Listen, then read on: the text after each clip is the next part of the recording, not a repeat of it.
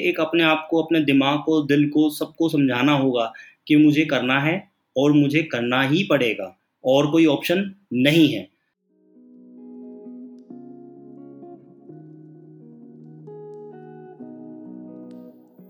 कुछ लोग real life heroes होते हैं, कुछ चेंज मेकर्स पर कई लोग दोनों होते हैं रियल लाइफ हीरोज भी और चेंज मेकर्स भी। और आज इस एपिसोड में हम ऐसे ही एक इंसान से मिलेंगे, मिस्टर गौरव काक्यान। 26 दिसंबर 2010 फोक के कारण हुए एक भयानक एक्सीडेंट में गौरव ने अपनी दोनों आँखें खो दी। बट बट बट, हार मानना वो उनके रग में नहीं है। इस इंसिडेंट को एक स्ट्रेंथ और एक अपॉर्चुनिटी की तरह लिया उन्होंने। आज फोर वेंचर्स चला रहे हैं और साथ साथ एक इनिशिएटिव पर भी काम कर रहे हैं। इंश्योरेंस सेक्टर में विजुअली इम्पेयर्ड लोगों के लिए अपॉर्चुनिटी क्रिएट करके। आइए जानते हैं गौरव सर से उनकी कहानी और इस इनिशिएटिव के बारे में। Hi guys welcome to Zindagi warriors मेरा नाम विशाखा है और मैं इस शो की होस्ट हूँ। ज़िंदगी वॉरियर्स में, हर एपिसोड में हम या तो बात करेंगे ऐसे रियल लाइफ इश्यूज़ के बारे में, जिनसे आप और मैं हर रोज़ गुजरते हैं और कोशिश करेंगे उनके सॉल्यूशंस निकालने की। या फिर हम मिलेंगे ऐसे रियल लाइफ हीरोज से, जिन्होंने अपनी लाइफ में किसी भी एक्सट्रीम कंडीशन में भी गिव अप ना करना चुना। या फिर मिलेंगे ऐसे चेंज मेकर से, जिनका लाइफ का एक ही मकसद है, एक बेहतर दुनिया बनाना।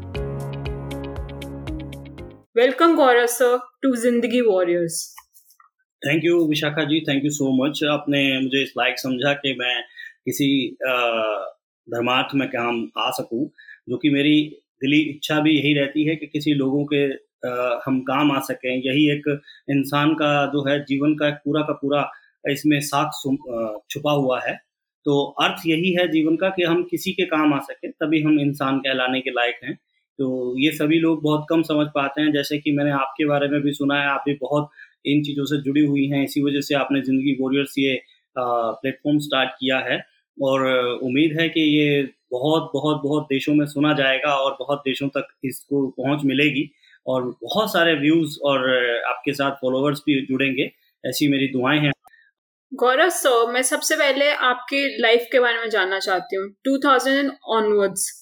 आपकी फ़र्स्ट जॉब लगी थी इंश्योरेंस सेक्टर में हाउ वाज योर फीलिंग देखिए मैम अगर मैं जर्नी की बात करूँ तो एटी फोर में मेरा बर्थ हुआ था। फादर साहब की डेथ हो गई थी जब मैं फाइव इयर्स का था।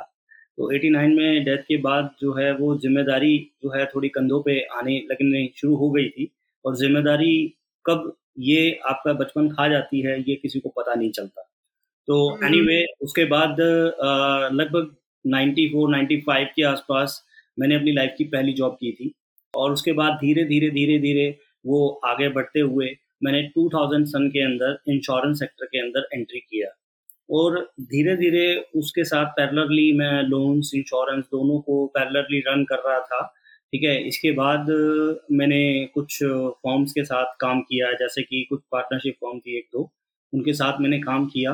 तो 2008 एंड 9 ऑनवर्ड्स मुझे जो है मार्केट से अलग अलग कंपनी से ऑफ़र ज़्यादा आने शुरू हो गए। मैं कहीं ज्वाइन नहीं कर रहा था जस्ट इंडिपेंडेंटली वर्क कर रहा था मैं।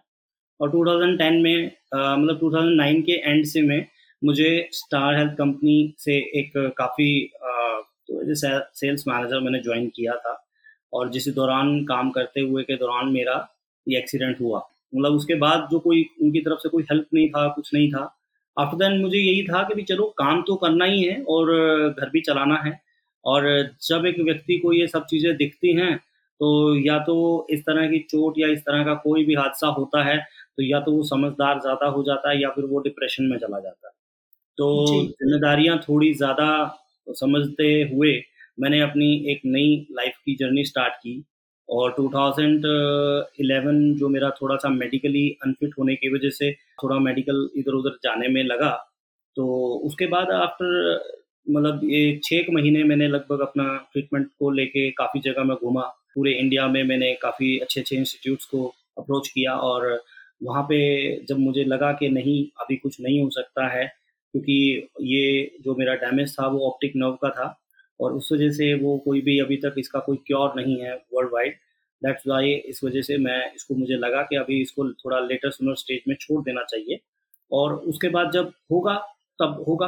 उसके बीच में मैं पढ़ता रहता हूँ कि हाँ अभी कहाँ पे इसका इलाज का संभावनाएँ हैं, कहाँ पे इस चीज़ के बारे में पढ़ा जा रहा है रिसर्च की जा रही है, बहुत सारी चीज़ें तो लेकिन ऐसा नहीं है कि मैं उसके चक्कर में अभी अपना प्रेजेंट को इफ़ेक्ट करूँ, क्योंकि उसमें बहुत सारे लोग जुड़े हुए हैं मेरे साथ।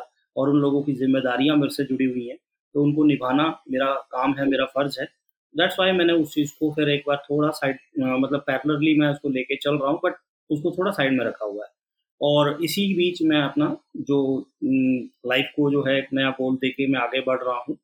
टू में मैंने अपना कंपनी का नया वेंचर फ़र्स्ट वेंचर स्टार्ट किया था। वैसे उससे पहले भी मेरी, जैसे मैंने बताया कि एक्सीडेंट के बाद जो बेसिकली मैं कहूँगा, ये मेरे को कहने में कोई अतिशोक्ति नहीं हो रही है। मुझे बल्कि अच्छा लग रहा है, खुशी भी हो रही है। और मैं ये चाहूँगा कि मैं अगर किसी भी व्यक्ति के काम आ सकूँ, मेरी लाइफ की, मेरी इस जर्नी से अगर कोई व्यक्ति सीख ले सके तो मुझे बहुत खुशी होगी। और मैं अगर उसके किसी भी तरह से और हेल्प कर सकता हूँ तो मुझे और भी अच्छा लगेगा। तो मैं यहाँ पे कहना चाहूँगा 2012 यानी कि एक्सीडेंट के बाद जब मैं कुछ नहीं देख सकता था, मेरा जो ग्रोथ हुआ है, वो ग्रोथ मेरी पहले वाली, यानी साइटेड लाइफ से बहुत ज़्यादा गुना है। यानी उसकी परसेंटेज मैं बहुत ज़्यादा मानता हूँ और ये मेरे को, खुद को फील हो रहा है कि मेरा जो ग्रोथ हुआ है, वो बहुत ज़्यादा हुआ है। बाकी तब से लेके अब तक मैं काम कर रहा हूँ और जैसे कि आपने बताया कि मेरे कुछ वेंचर्स हैं, जो मैंने अभी नए भी जोड़े हैं कुछ तो इस तरह से वो काम चल रहा है। गौर से अगर आप कंफर्टेबल हो तो क्या हम आपका एक्सीडेंट को लेकर बात कर सकते हैं कि आखिर हुआ क्या था फाइनली इससे क्या कंडीशन क्रिएट हुई? या of course ma'am of course मैं बता सकता हूँ, उसमें कोई ऐसी दिक्कत नहीं है। डिस्कम्फर्ट मेरे लिए बिल्कुल नहीं है, क्योंकि देखिए, ये हादसे के बारे में बात करना कुछ लोगों को अच्छा नहीं लगता, लेकिन मुझे एज सच कोई प्रॉब्लम नहीं है, क्योंकि हमें एक प्रैक्टिकल होना बहुत ज़रूरी होता है। एक व्यक्ति को उस चीज़ के लिए व्यवहारिक होना और अपने आप के बारे में इस चीज़ के बारे में सबको बताना उसमें कोई गलत बात नहीं है। सो so दैट उसके बारे में लोगों को अगर जानकारी मिलेगी तो काफ़ी सारी चीज़ें शायद उनके काम आ सकती हैं। तो मैं बताना चाहूँगा कि इसमें बेसिकली मेरा एक्सीडेंट हुआ तो उस दिन बेसिकली काफ़ी ज़्यादा फोक थी बहुत लगभग साढ़े तीन चार बजे दिन के यानी कि उस समय धुंध हो गई थी। आ, सर्दियों की वो पहली एक लंबे समय के बाद अगर मैं कहूँ क्योंकि एक मैं बहुत लंबे समय से काम कर रहा हूँ, मार्केट में घूम रहा हूँ तो अब ये लगा सकते हो आप कि मैंने 94 95 के बाद वो 2010 की जो ठंड थी या उसकी जो वो धुन थी, वो मैंने बहुत लंबे समय के बाद देखी थी कि अब ये धुन ऐसी कौन सी धुन है जो दिन में पड़ जाती है। तो वो दिन में ही धुन पड़ जाती थी उस दिन, उन दिनों। और उसके बाद ये लगा लीजिए कि मैं जब शाम को लगभग साढ़े आठ बजे के करीब घर वापस आ रहा था। तो एक जगह पे टी पॉइंट पे मेरा राइट टर्न लेना था मुझे, जो कि मुझे दिखाई नहीं दिया। स्पीड भी कोई ज़्यादा नहीं हो सकती है एज पर जो भी आप अपनी खुद से भी अगर इसको अज्यूम करें तो धुन में एक व्यक्ति कितनी तेज बाइक चला सकता है या गाड़ी चला सकता है। तो बहुत धीरे सी स्पीड थी मेरी और जैसे ही वो टर्न आया होगा उस वक्त टर्न टर्न नहीं नहीं लिया गया जिसकी वजह से सामने एक दीवार थी जिसके ऊपर ग्रिल लगी हुई थी। तो वहाँ पे उसका शोकर्स थे वो कम किए और मैं उसके ऊपर थोड़ा सा उछल के शायद ग्रिल पे मेरा लेफ़्ट हेड टकराया होगा क्योंकि लेफ़्ट हेड इसलिए मैं कह रहा हूँ बिकॉज़ ऑफ़ दैट के जब एक्सीडेंट हुआ उसके तुरंत बाद ही मैं सब कॉन्शियसनेस में चला गया था। और लेफ़्ट हेड इसलिए कह सकता हूँ मैं क्योंकि मेरी लेफ़्ट आई जो है वो क्रश होके बाहर आ गई थी और राइट आई की जो है वो ऑप्टिक नर्व डिसऑर्डर हो गई थी। तो दैट्स वाई उस समय पे ही मेरा जो है साथ के साथ विजन लॉस हो गया था। बट ब्लड क्लॉटिंग बहुत ज़्यादा थी और मेरे को पीछे रेफर किया गया रातों रात। और उसके बाद फिर वहाँ पे उपचार चला। तो उसके बाद मेरा उपचार चला है। उपचार के बाद जो है मैं अभी फिर कुछ समय तक बेड रेस्ट पे था। और उसके बाद बस धीरे धीरे यही समझ रहा था यही देख रहा था कि हाँ अब एट द एंड काम तो करना है। और आफ्टर ऑल घर पे बैठे बैठे कैसे कब तक चलेगा? तो उसके बाद हम काम शुरू किया। बस काम शुरू करने के बाद हम इस तरह से फ़ील्ड में दोबारा से आ गए। तो गौरव सर आपको उस मूवमेंट पे डिप्रेसिव फील नहीं जिन लोगों ने मुझे आके मेरे घर पे और मुझे एक तरह से आ, काफ़ी डिप्रेस करने की कोशिश की। मुझे नेगेटिव करने की कोशिश की। मेरे साथ ऐसी ऐसी बातें की जो मुझे अंदर से तोड़ दें मुझे ख़त्म कर दें। मैं उन सभी लोगों को सल्यूट करता हूँ उन सबका मेरे प्रति दिल से धन्यवाद निकलता है। मैं उन लोगों को बिल्कुल धन्यवाद नहीं देना चाहूँगा जिन लोगों ने मुझ पर एक परसेंट भी आ, मेरे साथ सहानुभूति जताई या फिर उन्होंने मुझे कहा कि चलो सब ठीक हो जाएगा ये वो। और आप सोचेंगे कि मैं ऐसा क्यों कह रहा हूँ? तो इसका मतलब ये है कि मोहब्बत तो हर किसी को मिल जाती है नफ़रत किसी किसी के हिस्से में आती है। और अक्सर उस नफ़रत से जो सीख मिलती है वो मोहब्बत से भी बढ़ के कोई काम कर जाती है। ये मैंने एनी anyway, मतलब मेरा कहने का मतलब ये है कि नफरत जो करती है ना वो मोहब्बत से भड़के का काम करती है। हम अक्सर देखते हैं नफरत में आदमी जो है वो काफ़ी सारी ऐसी चीज़ें वो कर पाता है। जैसे किसी से भी हो जाए, वो चाहे दुश्मनी ज़रूरी नहीं होता, दो भाइयों में हो, दो दोस्तों में हो पार्टनर्स में हो, किसी में भी हो, वो काफ़ी सारा अच्छा काम कर जाती है। उसमें से आपकी सोच है, क्योंकि हर एक ऑब्जेक्ट के दो हिस्से हैं, दो पहलू हैं। हर सिक्के के दो पहलू हैं, जैसे कहा जाता है। नफरत के भी दो पहलू हैं, मोहब्बत के भी दो पहलू हैं। वो पहलू कौन सा अपने नज़रिया अपना रखना है, ये डिपेंड आपके ऊपर करता है। तो मुझे उन लोगों का बहुत धन्यवाद देना है जिन लोगों ने मुझे खूब अच्छे से खरी खोटी सुनाई डिस्करेज करने की कोशिश की डिप्रेस करने की कोशिश की मुझे गर्त में पहुँचाने की कोशिश की। उन लोगों ने अगर ऐसा ना किया होता तो गौरव शर्मा आज ऐसा नहीं होता। जी जी बिल्कुल। बड़ी इंटरेस्टिंग बात लग रही है मुझे ये बात सुन के कि और मतलब तो आपको उन सारे लोगों को आप थैंक यू कर रहे हो। उस उनसे उस चीज़ से हुआ क्या? मतलब उनका जो कुछ उन्होंने बोला तो आपको क्या अंदर लगा? कुछ नहीं उस वक्त थोड़ा सा मैंने हल्का फुल्का जवाब भी दिया है। ऐसा नहीं है कि मैं चुप रहा हूँ क्योंकि चुप रहना भी गलत होता है। कहते हैं गलत सहना गलत करने से बहुत ज़्यादा गलत होता है। तो मैं गलत सहना भी पसंद नहीं करता हूँ और गलत करना तो मुझे अच्छा लगता ही नहीं है। किसी के साथ गलत होता हुआ मैं देख भी नहीं सकता हूँ। ठीक है ना? तो मैं सिर्फ़ इस चीज़ पे बिलीव करता हूँ कि एक व्यक्ति को अपनी आवाज़ उठानी चाहिए, जब उसकी ज़रूरत हो आवाज़ उठाने की। और जब कभी आप आवाज़ उठाते हो तो मेरे ख्याल से हाथ उठाने की ज़रूरत नहीं पड़ती। क्योंकि अक्सर आवाज़ बुलंद हो, इतनी हो बुलंद हो कि सामने वाले की हाथ उठाने की हिम्मत ही ना पड़े, ठीक है? वो वैसे ही दब जाए तो काफ़ी होता है वो। तो इसलिए मेरी भी यही कहना है कि भाई अगर हम ये कहें कि जिस व्यक्ति के साथ आ, कुछ भी गलत हो रहा है वो अपनी आवाज़ उठाए। मैं यही कहना चाहूँगा इस प्लेटफॉर्म के माध्यम से। वो कभी भी घबराए ना और कभी भी अपने आप को परेशान मत करे और अकेला मत समझे। जब तक एक व्यक्ति के साथ वो खुद है ठीक है तब तक वो ज़िंदगी को उस नज़रिए से देख सकता है कि जैसे ज़िंदगी वॉरियर्स जो आपने नाम रखा है वो वाकई में वॉरियर बन सकता है। लेकिन योद्धा अगर मैं कहूँ कि कैसे बन सकता है वो व्यक्ति तो उसके लिए उसको आत्मविश्वास जगाना होगा। और आत्मविश्वास इंसान के अंदर ही होता है।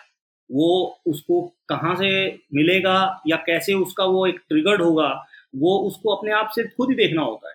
इसको कोई और आके जगा नहीं सकता। जब तक हम्म। एक व्यक्ति अंदर से सोया हुआ है उसे कोई नहीं जगा सकता। लेकिन जब वो व्यक्ति जाग जाता है तो वो एक रोशनी की मशाल बन जाता है जो दुनिया को जग को जो है वो चमका देता जी और एक चीज़ और मैं बहुत इंटरेस्टेड हूँ कि जब आप मैं कनेक्ट कर रहे थे तो आप ऑलमोस्ट सारे सोशल मीडिया प्लेटफॉर्म्स पे अवेलेबल है। Maybe Twitter Instagram LinkedIn WhatsApp and email तो मैं जानना चाहूँगी कि how is it all possible if like somebody कोई और भी विजुअली इम्पेयर्ड अगर एनीवन सुन भी रहे होंगे तो इट विल इंस्पायर देम और अगर उनको नहीं नॉलेज है और उनको वो बैरियर लग रहा है वो विजन mm-hmm. ना होना so it will help those people to understand कि ये टेक्नोलॉजी वाइज भी कैसे पॉसिबल है मैम देखिए ऐसा है कि इसके पीछे तो सबसे पहले तो एक मैं कहना चाहूँगा आई एम एप्पल लवर तो एक्चुअली में क्या है कि आईफोन जो है या एप्पल जो है, वो हर एक तरीके से और हर एक तबके की जो है उसकी प्रॉब्लम्स को देखते हुए सिचुएशंस को देखते हुए कोई भी प्रोडक्ट बनाता है। अब अक्सर देखा जाए तो मैन्युफैक्चरिंग इंडस्ट्री की अगर हम बात करें तो चाहे कुछ भी मैन्युफैक्चर करना हो तो उसमें बहुत सारे पैरामीटर्स होते हैं जिनको कंप्लीट करना ज़रूरी होता है।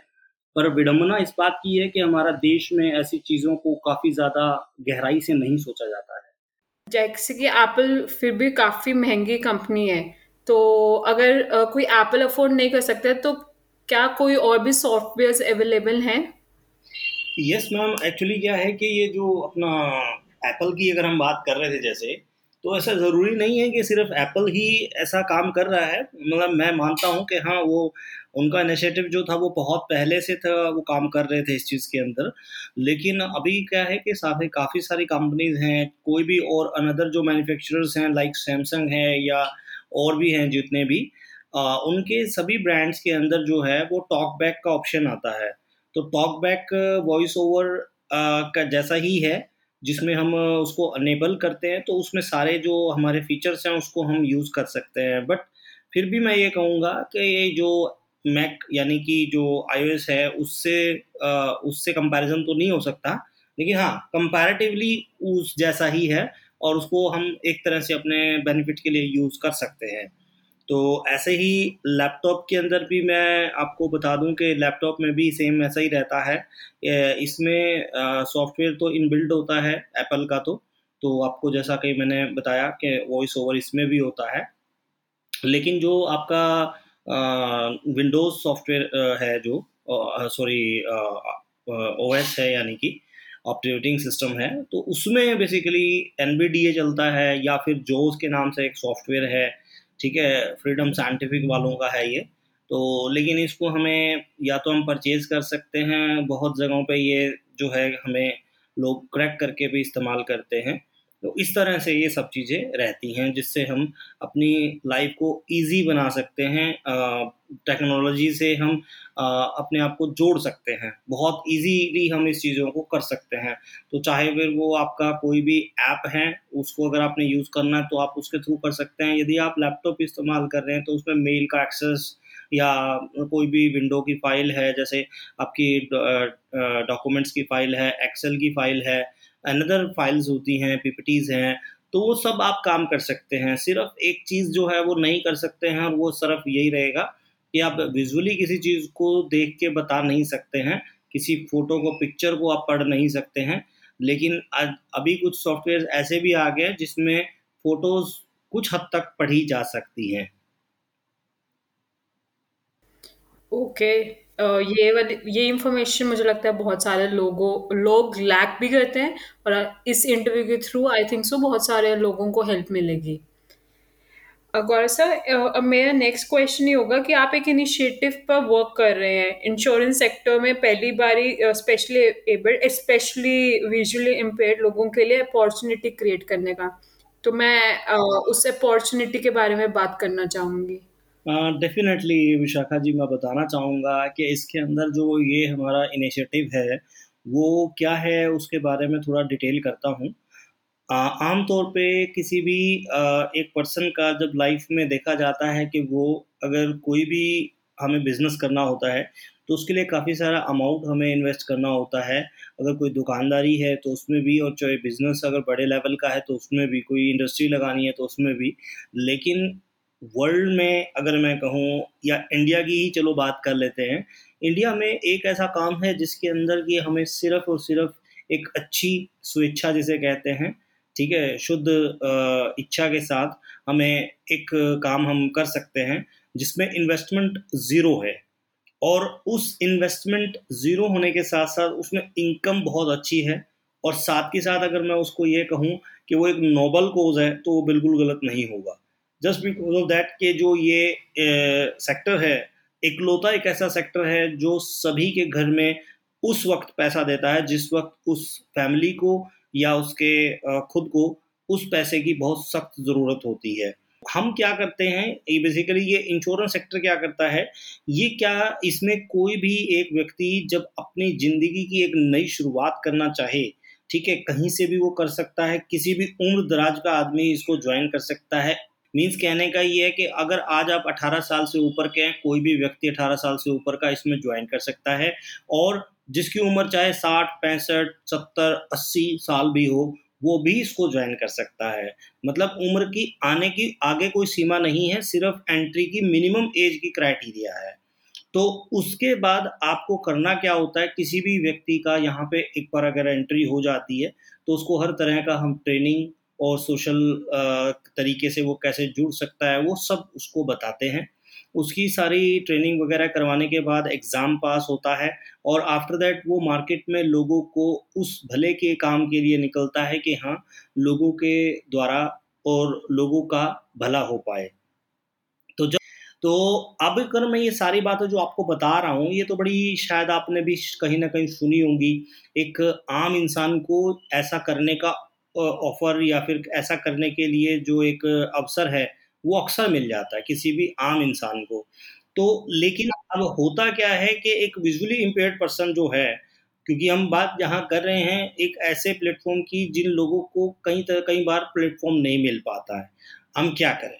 मैं खुद भी जब मैंने सॉफ्टवेयर का ये ट्रेनिंग लिया था, एन फरीदाबाद से मैंने ये ट्रेनिंग लिया था, और वहाँ पे मैंने वहाँ पे जो महसूस किया, वो बहुत ज़्यादा वहाँ पे मैंने नेगेटिविटी महसूस की, क्योंकि जो भी वहाँ के स्टूडेंट्स थे या जो लोग थे वहाँ के, वो सब उस इन्वायरमेंट में कहीं ना कहीं अपने आप को बहुत ज़्यादा डिप्रेस मान रहे थे।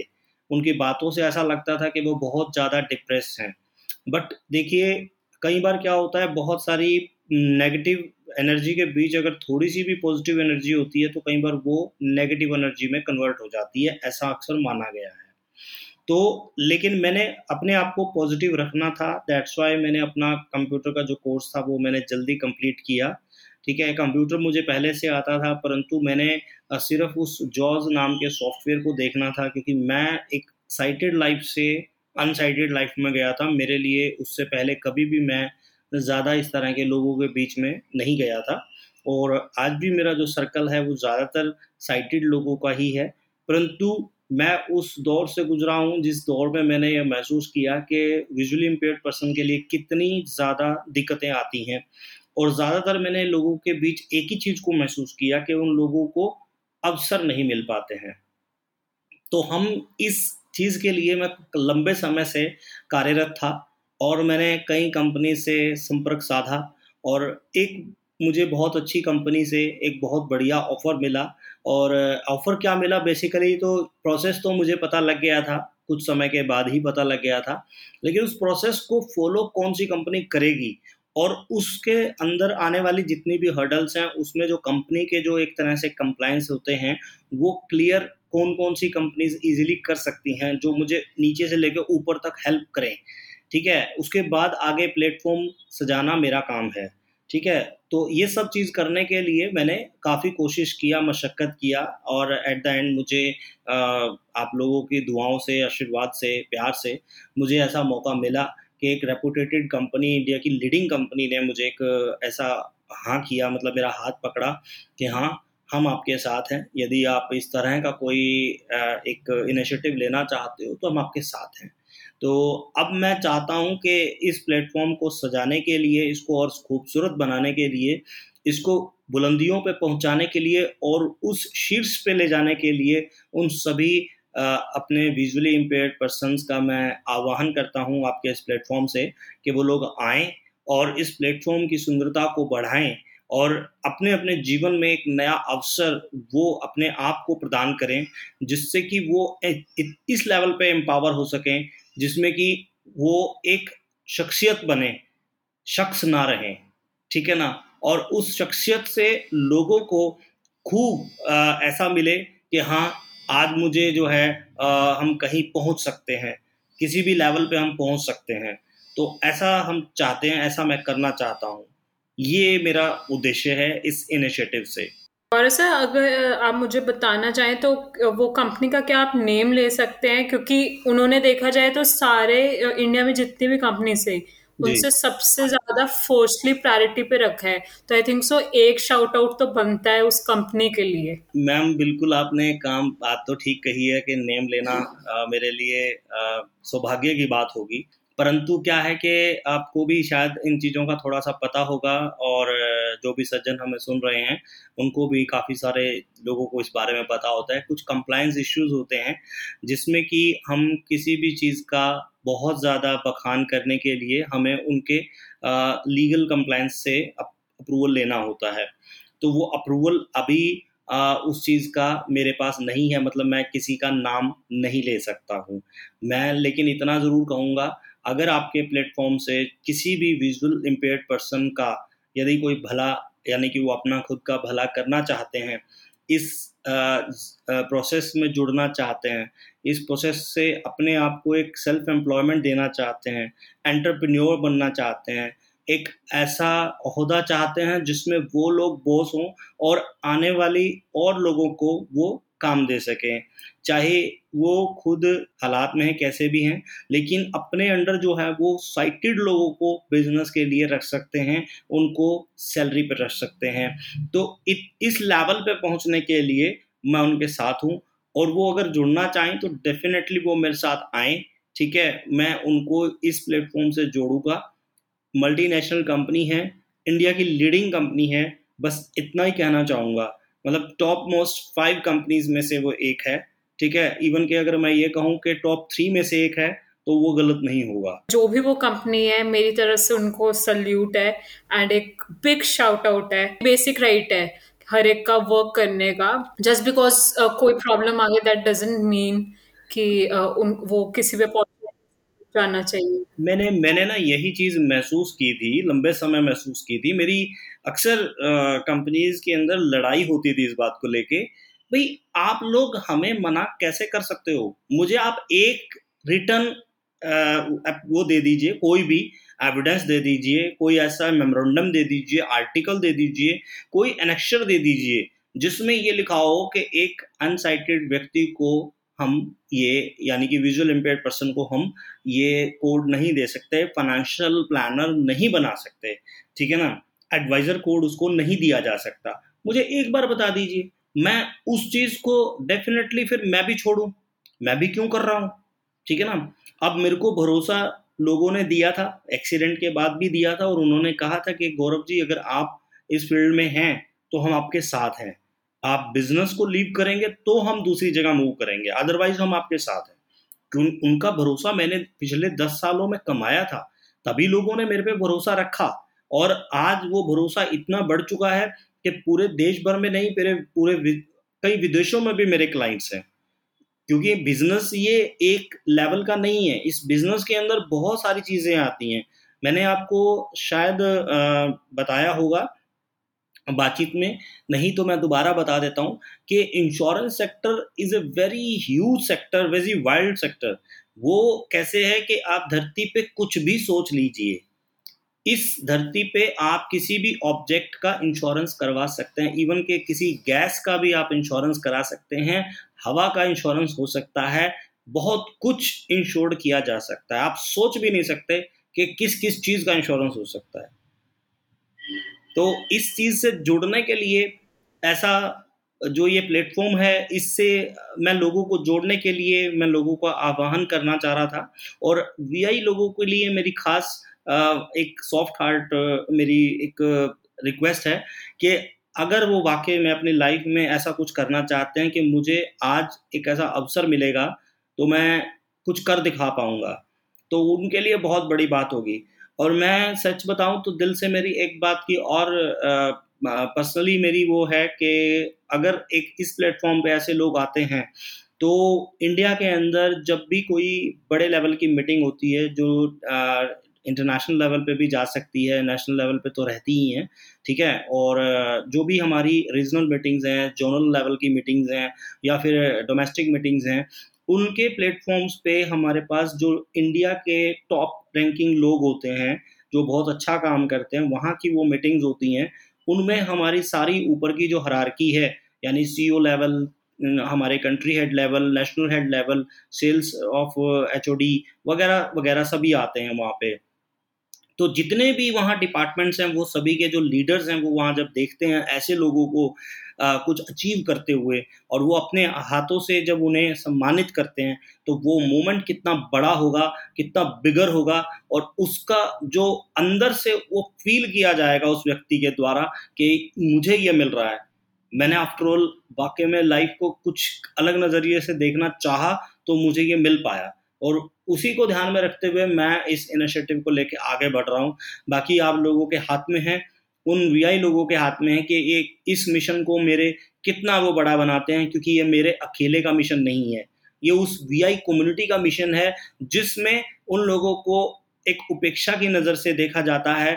बहुत सारी जगहों पे उनको डिस्क्रिमिनेशन का आ, सामना करना पड़ता है। हर एक फ़ील्ड में उनको जाने से पहले काफ़ी सारी चैलेंजेस आते हैं। हर एक चीज़ में चैलेंज है उनके। तो इसी चैलेंज को फेस ना ज़्यादा करना पड़े मतलब कम समय में वो एक अच्छा ग्रो कर पाए पैसों के हिसाब से भी और पर्सनैलिटी के हिसाब से भी और पर्सनल साथ साथ जो है प्रोफेशनल ग्रोथ के हिसाब से भी। मतलब इंडिया लेवल पे लोग उन्हें जानेंगे। इस लेवल पे वो लोग आ चुके होंगे। आज की डेट में उन्हें कंपनी जिसमें वो छोटे से कंपनी में अगर वो काम भी करते होंगे तो उसमें भी उस फ्लोर पे बैठे हुए दस लोग से ज़्यादा उन्हें नहीं जानते होंगे। लेकिन उस मोमेंट पे आने पर उन्हें पूरे इंडिया में लोग जानेंगे। इस पूरी इंडस्ट्री में जितनी भी कंपनीज़ हैं, लाइफ की लाइफ इंश्योरेंस सेक्टर की लगभग लगभग जो हैं, सत्ताईस से तीस कंपनीज़ हैं इंडिया में जो काम कर रही हैं।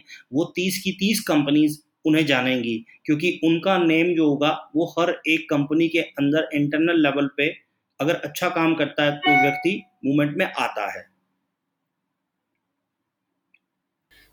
जी, बिल्कुल, और मतलब मैं आपको हंड्रेड परसेंट कमिट नहीं कर रही but I try I try my best कि मैं जितना सपोर्ट कर सकूँ आपके इनिशिएटिव के लिए नॉट नॉट जस्ट इस पॉडकास्ट तक। But uh, otherwise also because I, I truly believe in you and your initiative. कि आप जैसे लोगों की मुझे सख्त ज़रूरत है इस इनिशिएटिव को आगे ले जाने के लिए तो आप लोग इस मुहिम में मेरा हिस्सा बनिए और आप सब लोगों के साथ से ही ये संपन्न हो पाएगा।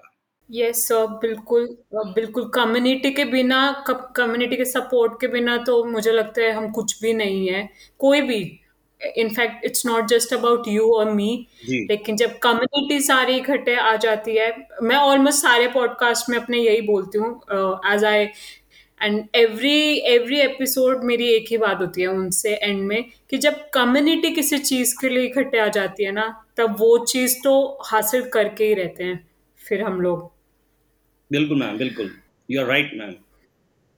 Yes Gaurav sir मैं आपसे uh, सबसे लास्ट में ये पूछना चाहूँगी कि ऐसे क्या स्टेप्स लिए जा सकते हैं as a community personal level पर as well as professional level पर कि हम कुछ कुछ मतलब लाइक uh, जो भी विजुअली इम्पेयर्ड हैं या स्पेशली चैलेंज हैं इन एनी वे उनकी लाइफ थोड़ी सी बेटर कर सकें। जी मैम देखिए पर्सनल लेवल पे अगर हम विजुअली इम्पेयर्ड पर्सन की बात करें कि उसमें क्या चेंजेस आते हैं और उसके हिसाब से हमें कैसे करना चाहिए तो बिल्कुल ठीक है आपने बात, जो सवाल मुझसे किया है, क्योंकि मैं जो फील खुद खुद कर चुका हूँ, मैं उसको बेहतर ढंग से बता पाऊँगा, ऐसा आपको लगा होगा, इसलिए आपने पूछा है। तो पर्सनल लेवल पे देखिए, बड़ा सिंपल है बहुत ज़्यादा कोई रॉकेट साइंस नहीं है सबसे पहले तो एक व्यक्ति को खुद में वो विश्वास जगाना होगा कि यस, मैं कर सकता हूँ, ठीक है? जब तक वो खुद में एक विश्वास नहीं जगाएगा तो वो कभी भी नहीं कर पाएगा। यदि उसको दुनिया से सौ बातें सुनने को मिलती हैं तो उन सौ की सौ बातों को उसने नेगेटिविटी से पॉजिटिविटी में कन्वर्ट करना है। हर चीज़ के दो पहलू होते हैं, हर बात के दो पहलू होते हैं, हर सिक्के के दो पहलू होते हैं। तो ऐसे ही मैं कहूँगा कि नेगेटिविटी के भी दो पहलू हैं पॉजिटिविटी के भी दो पहलू हैं। अब अगर पॉजिटिविटी ही आती मिलती रहेगी हमें, हम ग्रो नहीं कर पाएँगे। लेकिन अगर हमें नेगेटिविटी मिलती है और उसमें से पॉजिटिविटी अगर हम निकाल पाएँगे तो हमारा जो ग्रोथ होगा, वो उस लेवल का होगा कि पॉजिटिविटी शायद ज़्यादा मिल गई होगी, जिसको वो उतना ग्रो कभी नहीं कर पाया होगा, जितना एक नेगेटिविटी मिलने वाले व्यक्ति को उसमें से पॉजिटिविटी निकाल के ग्रोथ मिलती है। जैसा मैंने पहले भी कहा, जिसको नफरत से मिले, वो मोहब्बत से क्या निकाल पाएगा? ठीक है? तो बंदा है मतलब कहीं ना कहीं वो इसी मझधार में रह जाएगा। तो इसलिए उससे निकलने के लिए हमें क्या करना पड़ेगा कि सबसे पहले खुद को एम्पावर करना होगा इंटरनल लेवल पे। अपने आप को आत्मविश्वास से जगाना होगा और उस जागे हुए आत्मविश्वास में ये एक अपने आप को, अपने दिमाग को, दिल को, सबको समझाना होगा कि मुझे करना है और मुझे करना ही पड़ेगा और कोई ऑप्शन नहीं है। एक आपने कहानी सुनी होगी या देखा होगा बचपन में कि जब टांगा चला करता था तो उसके टांगे के, यानी कि जो घोड़ा होता था, उसके दोनों आँखों के सामने ऐसे एक लेफ़्ट और राइट साइड में पट्टा लगा दिया जाता था, जिससे कि घोड़ा जो है सिर्फ़ सामने की तरफ़ देखे। तो उससे क्या होता था, ऐसा क्यों किया जाता था? क्योंकि उसकी एक नज़र रखने के लिए। आज व्यक्ति को भी इस चीज़ की ज़रूरत है कि उसकी एक नज़र होनी चाहिए। वो अपना जो मार्ग है, उसको प्रशस्त करने के लिए टारगेट ओरिएंटेड होना चाहिए और पॉजिटिव टारगेट होना चाहिए, तभी वो आगे बढ़े तो अच्छा रहता है। यदि वो व्यक्ति इस बात को सोच ले कि हाँ मुझे अपनी ज़िंदगी के अंदर कुछ करना है तो डेफिनेटली हर कोई व्यक्ति कुछ ना कुछ कर सकता है। तो पहली चीज़ तो ये होगी, पहला स्टेप तो ये हो गया कि आत्मविश्वास जगाना है। नंबर टू स्टेप जो है, वो है आपकी फैमिली का, जो आपको सपोर्ट करनी चाहिए। यदि किसी की फैमिली में भगवान ना करे, किसी को कोई एक्सीडेंट हो या ब्लाइंड किसी भी और वजह से हो जाए, यदि ऐसा होता है या कोई भी और डिसेबिलिटी आती है, मैं सभी तरह की उससे बात कर रहा हूँ तो परिवार का उसके प्रति जो प्यार है, वो बना रहना चाहिए, उसकी केयर बनी रहनी चाहिए। ना तो ओवर पॉजिटिव होना होगा और ना ही उसमें थोड़ा सा मतलब केयर कम करनी होगी मतलब जितनी उसको चाहिए, उतनी एटलीस्ट देनी चाहिए। अभी बहुत बार मेरे को जो महसूस होता है वो ये है कि ऑब्जेक्ट्स जैसे कोई भी चीज़ें हैं, वो मेरे आसपास रखी हुई हैं अगर तो वो अगर अपनी जगह से स्थान से स्थानांतरित कर दी जाती हैं तो मेरे लिए प्रॉब्लम बढ़ जाती है।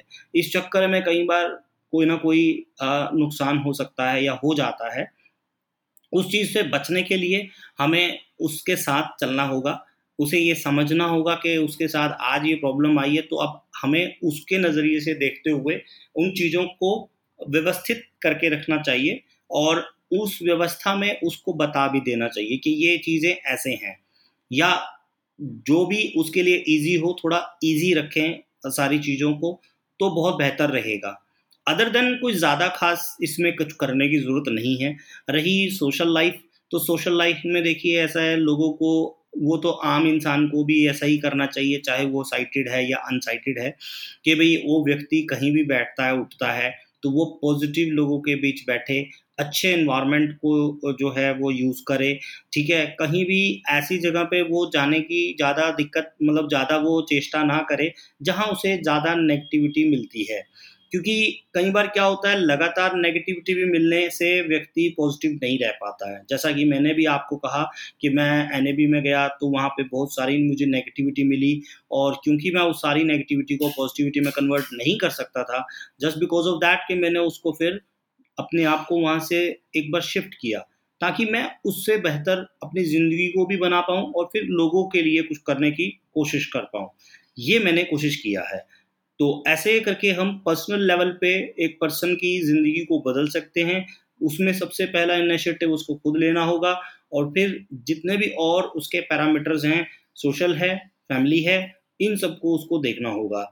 जी, अब मैं प्रोफेशनली जानना चाहूँगी कि आपकी तरफ़ से भी एक ऐसे इंसान जिन्होंने अपनी साइट खो दी या ऐसे आप जैसे बहुत सारे लोग होंगे, उनकी पर्सपेक्टिव से भी एंड एक ऑर्गेनाइजेशन के परस्पेक्टिव से भी कि उनकी तरफ़ से क्या हेल्प हो सकता है बिल्कुल मैम, बिल्कुल। जैसे कि आपने बहुत ही अच्छा तरीके से इस क्वेश्चन को अपने लास्ट जो कहते हैं, इसको क्लाइमेक्स जो है वो बहुत बढ़िया रहता है तो फ़िल्म हिट होती है।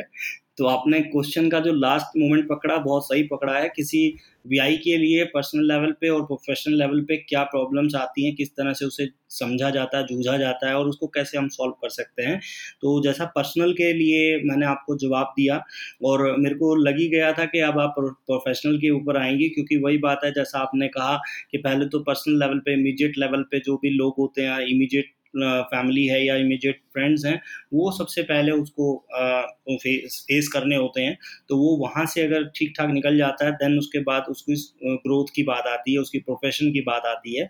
तो उस प्रोफेशन की अगर हम बात करें कि प्रोफेशनली सबसे पहले तो एक कंपनी या कॉर्पोरेट लेवल पे अगर हम बात करें तो मेरा ये एक छोटा सा आह्वान है।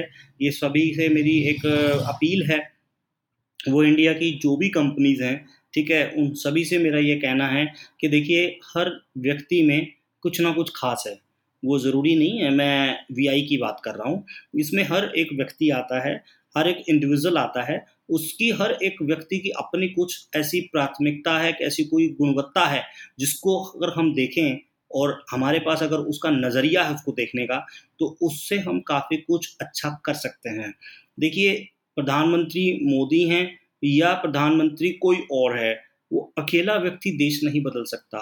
देश बदलने के लिए इनिशिएटिव अपने आप से लेना होता है और वही बात है कि कोई भी एक व्यक्ति समाज को बदल नहीं सकता है, पर जब तक एक व्यक्ति चलेगा नहीं तो हुजूम नहीं बनेगा और हुजूम नहीं बनेगा तो कारवां कहाँ से निकलेगा?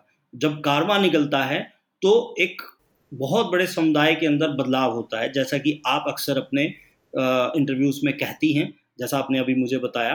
तो सेम ऐसे ही, ये मेरा भी मानना है कि एक व्यक्ति कुछ नहीं कर सकता, पर ऐसा कभी नहीं होता कि एक व्यक्ति अगर चेष्टा ना करे तो कभी कुछ नहीं हो सकता।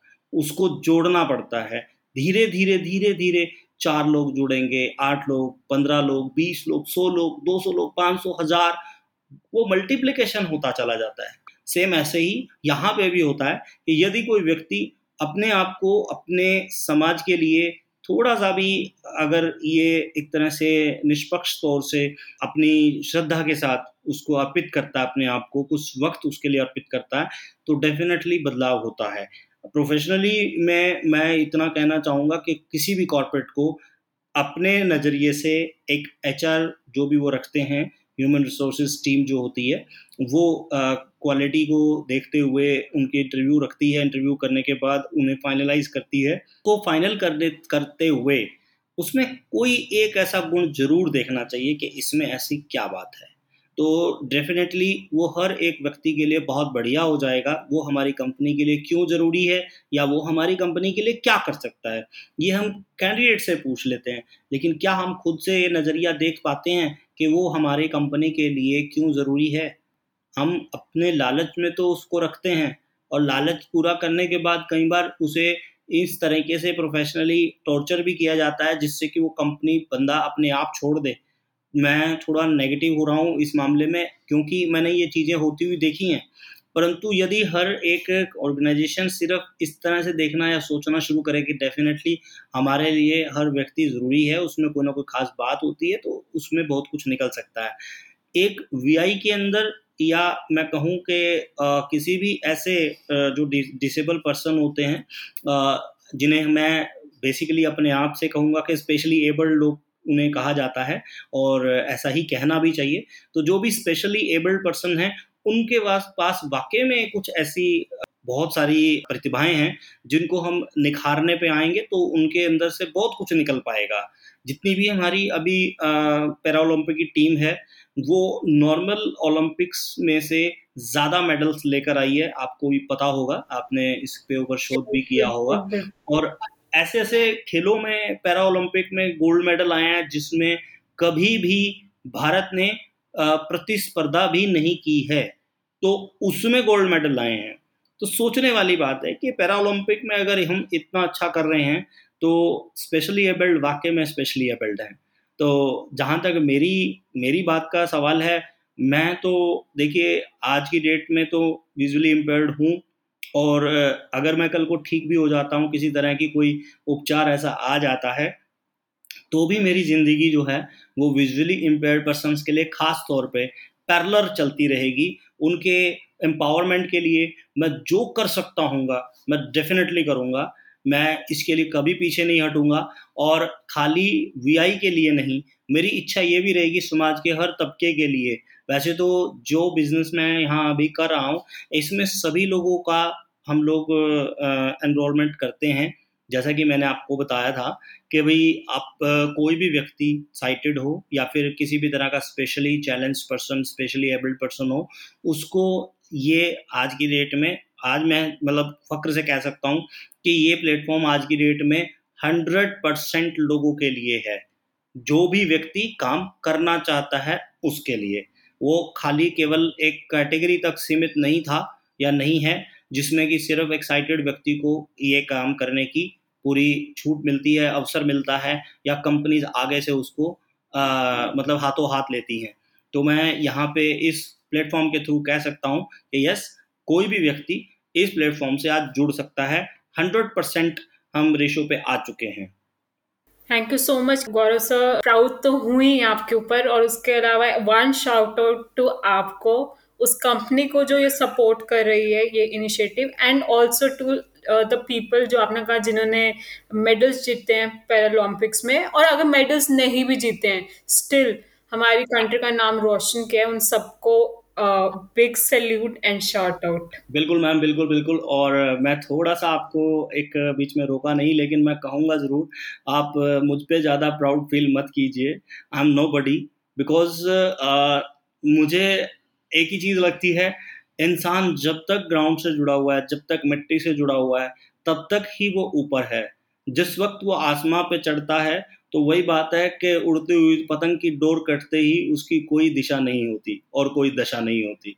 तो जब तक जड़ें धरती में हैं तो पेड़ खड़ा है और हरा है। तो इसलिए इंसान को भी वैसा ही होना चाहिए। मैं कोई ज़्यादा प्राउड नहीं फील करता अपने ऊपर। मैं सिर्फ़ काम कर रहा हूँ।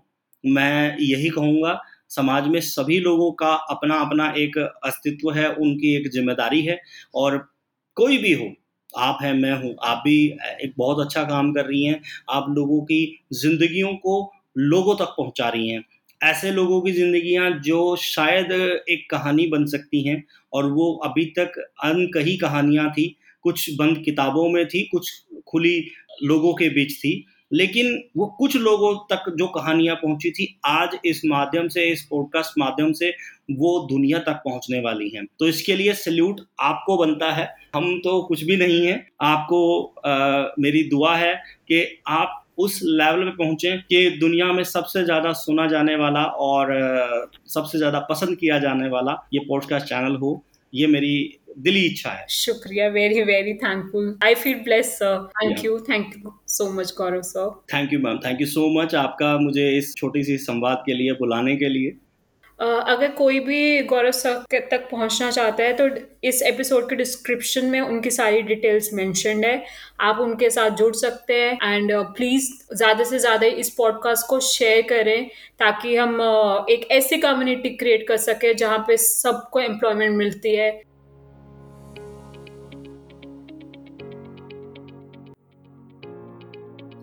Thank you thank you to each and every one of you जिसने अपनी लाइफ का कीमती समय इस एपिसोड को सुनने के लिए निकाला है। क्योंकि एक टाइम ही ऐसी चीज़ है जो कभी भी वापस नहीं आती। तो अपनी लाइफ का बिगेस्ट गिफ्ट देने के लिए मुझे बहुत बहुत थैंक यू अगर आपके को इस एपिसोड से कुछ भी वैल्यू मिली है तो I would highly highly request you to follow Zindagi warriors on any platform जिस भी प्लेटफॉर्म से आप इस पॉडकास्ट को सुन रहे हैं और वहीं पर ही थ्री डॉट्स का एक आइकन आ रहा होगा, जिसके अंदर रिव्यू का एक ऑप्शन है। काइंडली रिव्यू इट एंड अपनी अपनी स्टोरीज लिखिए मुझे हैश टैग वॉरियर स्टोरीज के साथ इंस्टाग्राम के ज़िंदगी वॉरियर्स के पेज पर।